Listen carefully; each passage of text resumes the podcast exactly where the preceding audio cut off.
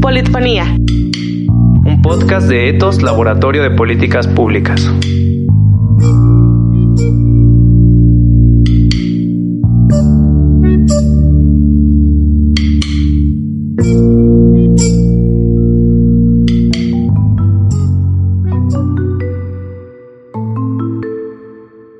Bienvenidos a Politfonía, el podcast de Etos Laboratorio de Políticas Públicas. Soy Silvia Márquez y les doy la bienvenida al episodio de hoy, en el que trataremos el tema de la importancia de la transparencia en la asignación de recursos para el combate a la corrupción. Y para hablar de este tema, saludo con mucho gusto a Alejandro Alegría Matus y Miguel Ángel Santibáñez, especialistas en finanzas públicas de Etos. Bienvenidos. Muchas gracias, Silvia. Muchas gracias, Silvia. Buenos días y a todo tu auditorio. Oigan, pues vamos a empezar con este tema. ¿Por qué es importante monitorear el presupuesto que se destina al combate a la corrupción? Es muy buena pregunta, Silvia. Fíjate que hoy en día no conocemos cuántos recursos se asignan para combatir la corrupción. ¿Y cómo podríamos saber si es un tema realmente importante para el gobierno si desconocemos los recursos que se destinan a este tema?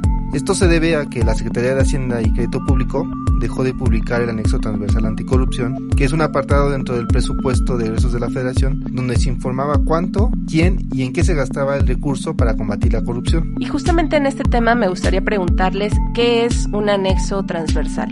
Sí, un anexo transversal es un apartado del presupuesto de egresos de la Federación, con el cual el gobierno agrupa en un solo documento todas las cifras destinadas a un tema en específico. Esto permite compararlo contra otros temas prioritarios para el país.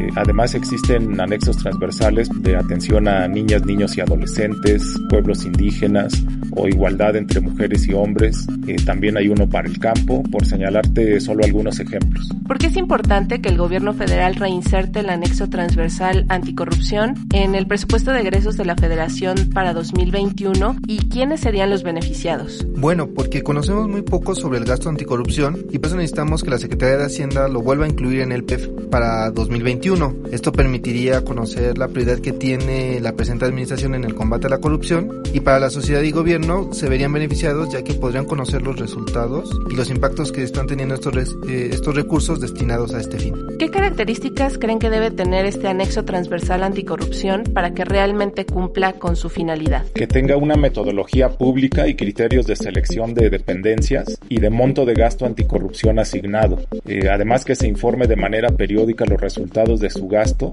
y que los montos asignados sean verdaderos y no simulados. Y también en una cuestión importante, ¿qué permitiría que este anexo transversal anticorrupción pueda perdurar en el tiempo y no ocurra como ya ha pasado en, años anteriores, en que se incorpora durante un año y luego se quita? ¿Qué tendríamos que hacer? Muchas gracias por esa pregunta, Silvia. Fíjate que el anexo transversal anticorrupción ya había existido en 2018. Sin embargo, la actual administración lo eliminó. Esto se debió a que la ley que norma dicho presupuesto no contemplaba dentro de su articulado el anexo transversal anticorrupción, pero sí contempla otros que son obligatorios en el presupuesto de egresos. Sí, entonces es necesario reformar esta ley para que el anexo transversal sea obligatorio y permanente. Eh, es importante además señalar que ya existe una iniciativa para reformar la ley en este sentido y fue presentada por la diputada Fabiola Loya. Aquí ahora lo importante es eh, promover su aprobación. Pues Alejandro y Miguel, muchas gracias por explicarnos este tema aquí en Politfonía y para quienes estén interesados en el tema les recomendamos visitar la página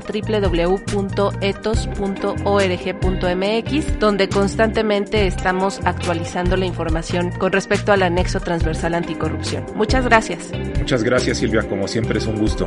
Gracias Silvia, hasta luego. Pues gracias por su escucha, estén pendientes en nuestras redes sociales para tener más información. Soy Silvia Márquez y nos escuchamos la próxima. Politfonía. Un podcast de Etos Laboratorio de Políticas Públicas.